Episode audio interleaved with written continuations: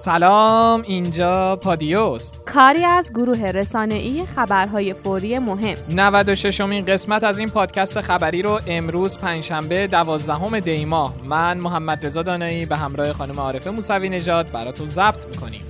روحانی دیروز در جلسه شورای اداری و افتتاح همزمان پروژه های زیربنایی و اقتصادی استان اردبیل در مورد شرایط اقتصادی و موجودی کالاها گفت ما بدون اینکه کشور رو کپونی بکنیم اداره کردیم. این کار اونی که کارشناس واقعی است و دلسوزه می‌دونه این کار کار چقدر سختی است. ما تمام کالاهای اساسی مورد نیاز ضروری مردم رو به وفور در بازار در اختیار مردم گذاشتیم. حالا ممکنه مردم بگن گرون شده. ما مشکل داریم راست میگن. بله بعضی از کالاها گرون شده. مردم مشکل دارن. این حرف درسته.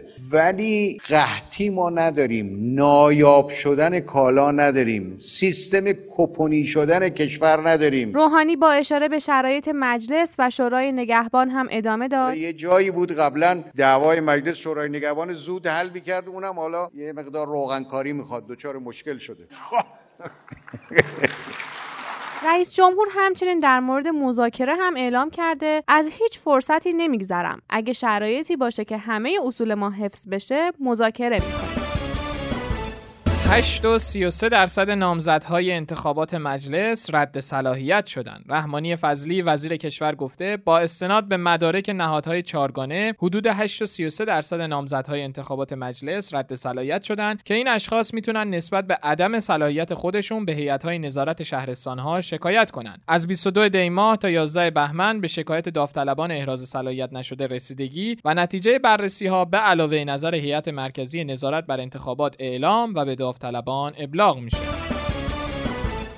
اعلام آخرین تغییرات سهمیه بنزین خودروها. شهرام رضایی مدیر برنامه ریزی شرکت ملی پخش فراورده های نفتی درباره آخرین وضعیت سهمیه ها گفت از این ماه و با توجه به مصوبه اخیر کارگروه تعیین سهمیه سوخت خودروها چهل لیتر به سهمیه سوخت خودروهای معلولان و جانبازان اضافه شده. رضایی با بیان اینکه سهمیه سوخت خودروهای تکسوز شخصی متعلق به معلولان و جانبازان 100 لیتر و خودروهای دوگانه سوز 70 لیتر در ماه تعیین شده اضافه کرده افرادی که کارت سوخت مخصوص معلولان و جانبازان دریافت کردن از همین ماه افزایش سهمیه خودشون رو دریافت می‌کنن. اما کسانی که فاقد این کارت هستند باید برای دریافت کارت سوخت مخصوص معلولان و جانبازان اقدام کنند رضایی در مورد گلایه شهروندان مبنی بر کم شدن سهمیه هاشون که در قسمت 92 پادیو هم در موردش صحبت کردیم گفته همونطور که قبلا بارها نیز توضیح دادیم اگه شهروندان عزیز هنگام سوختگیری و قبل از هک شدن جمله کارت خود را بردارید بر روی صفحه های نمایشگر نازل ها کارت سوخت خودشون را از نازل خارج کنند ممکنه کسری از 3 و 9 دهم لیتر از سهمیه اونها کم بشه. لذا از همه درخواست داریم حتما پس از اتمام سوختگیری منتظر باشند تا پیام کارت سوخت خود را بردارید روی نمایشگر نشون داده بشه و تا قبل از این اقدام به برداشتن کارت خودشون نکنند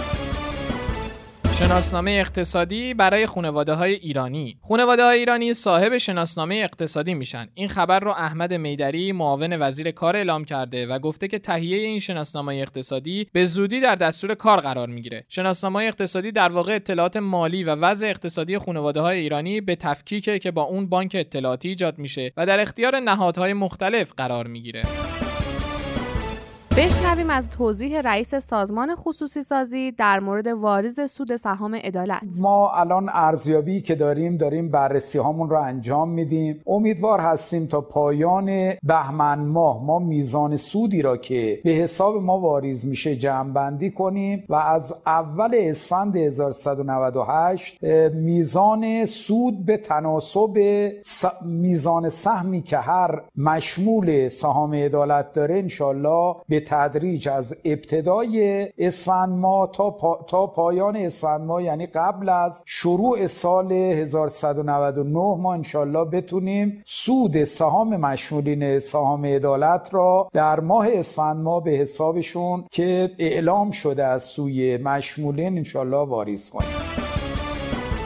واکنش وزیر علوم به سفر جنجالی رئیس دانشگاه پیام نور طی روزهای گذشته تصاویری از حضور زمانی رئیس دانشگاه پیام نور در مراسمی غیر متعارف در تایلند منتشر شده. گفته میشه زمانی برای انعقاد تفاهمنامه با یکی از دانشگاه های این کشور به این سفر رفته بوده. مسئولان دانشگاه پیام نور تاکنون درباره این موضوع توضیح ندادند اما وزیر علوم درباره سفر رئیس دانشگاه پیام نور به تایلند و تصاویر منتشر شده از وی در مراسمی نامتعارف در این کشور اظهار کرد خودشون باید در این مورد توضیح بدن. نشستی برگزار شده و ظاهرا در ابتدای این نشست مراسمی هم برگزار شده که تصاویر اون منتشر شده و ما هم اعلام کردیم این موضوع رو بررسی کنن. غلامی در پاسخ به اینکه ظاهرا رئیس دانشگاه پیام نور سفرهای متعددی میره و دلیل این سفرها چیه اضافه کرده که این مسئله به این امر برمیگرده که برای چه برنامه هایی به سفر رفته. درباره این سفر هم گفتیم که موضوع بررسی بشه.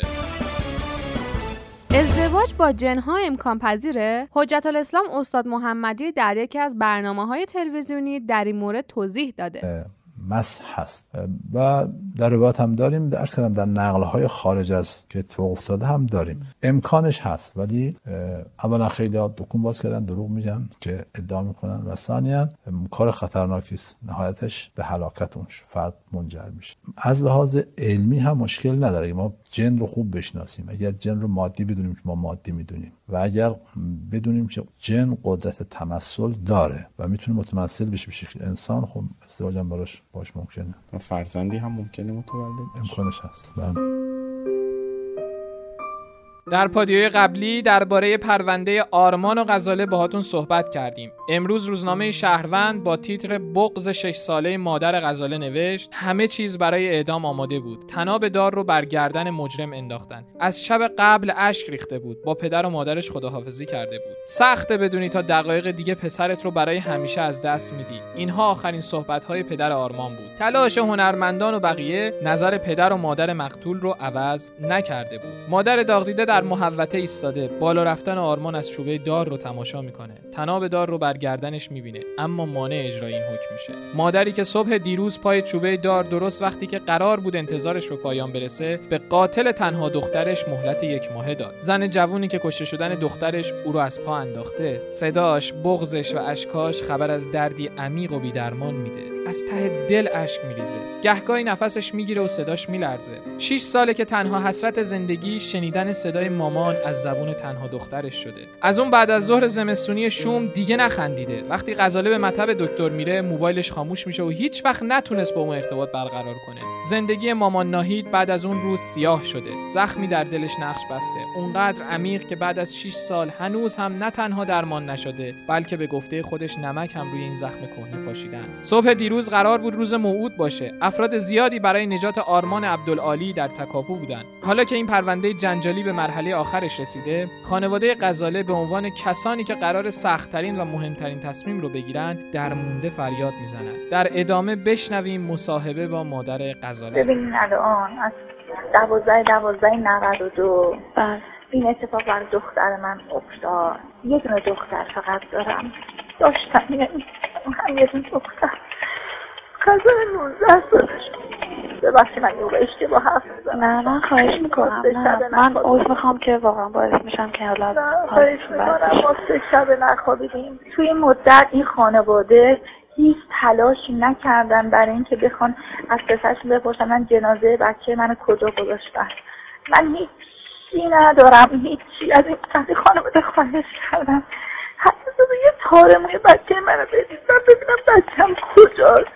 بردن تا پسره رو اونجا تو یه دفعه من دیدم مادرش رو نمی‌دونم یکی از دوستاشون و اینا اومدن تو محل کار من. حالا اومدن تو محل کار من با گریه.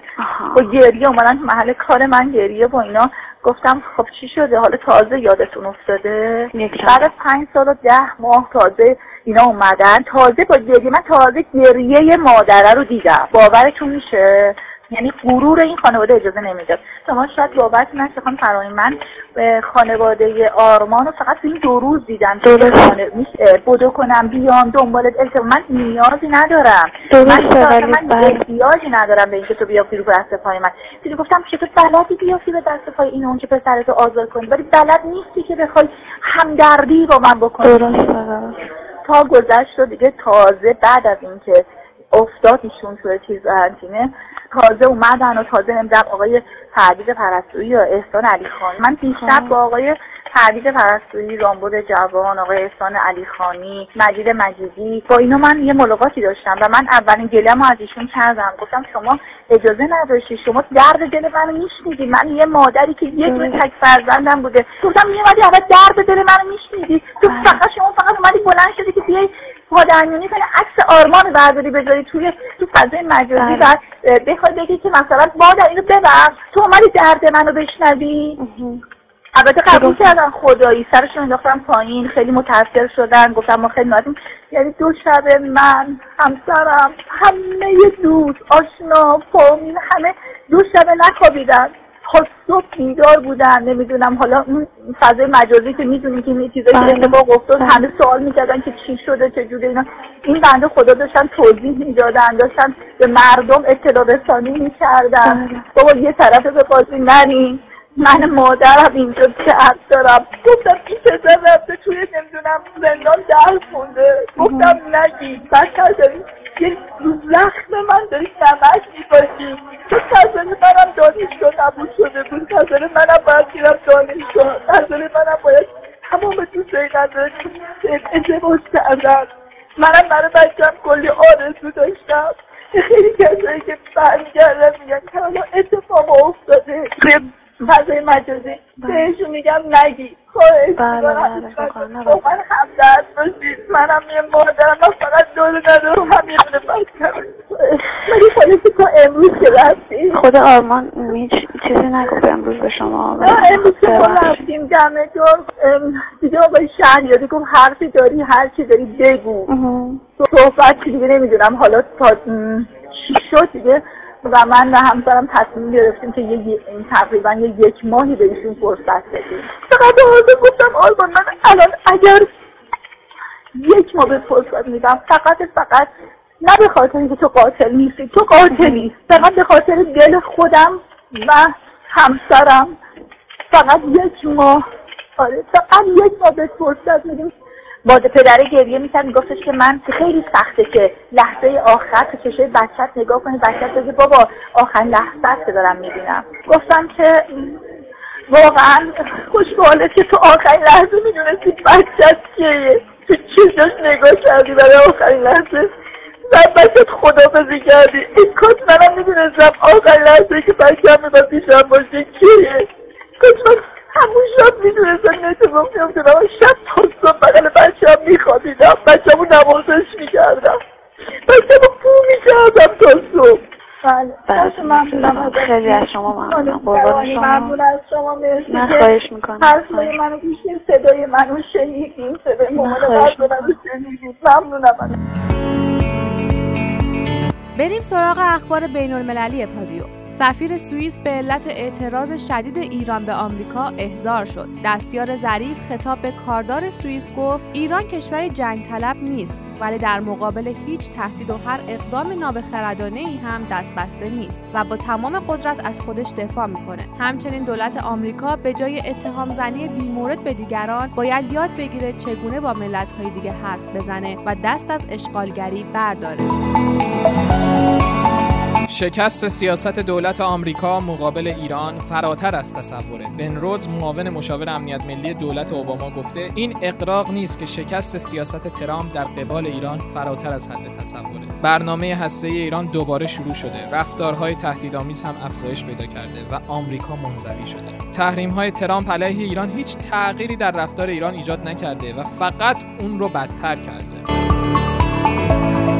نشست اضطراری آمریکایی ها برای اخلال در رزمایش ایران، روسیه و چین. فرمانده نیروی دریایی ارتش گفته هنگام برگزاری رزمایش دریایی مرکب ایران، روسیه و چین، آمریکایی ها و همپیمانانشون یه نشست اضطراری برگزار کردند که هدف اون ایجاد خدشه در سیر رزمایش ما با دو کشور همپیمانمون بود. اما با عملیات فریبی که انجام دادیم، برنامه های اونها به هم ریخت.